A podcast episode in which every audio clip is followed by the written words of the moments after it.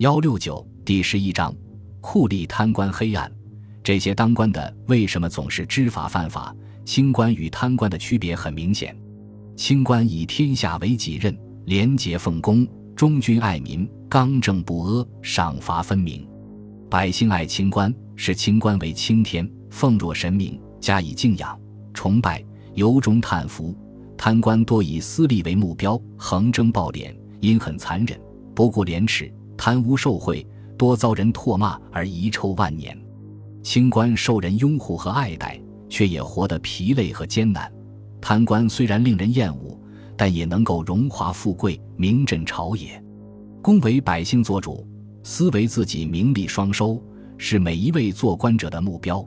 能够平衡好公私利益的人，成为了能臣、清官；反之，极端的利己者就会成为酷吏、贪官。因此。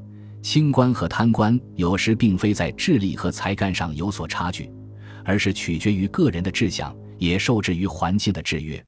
本章介绍了史上比较有名的酷吏和贪官，用生动的事例透视古代封建社会政治的腐朽和黑暗，并借古论今，告诫后人要引以为鉴。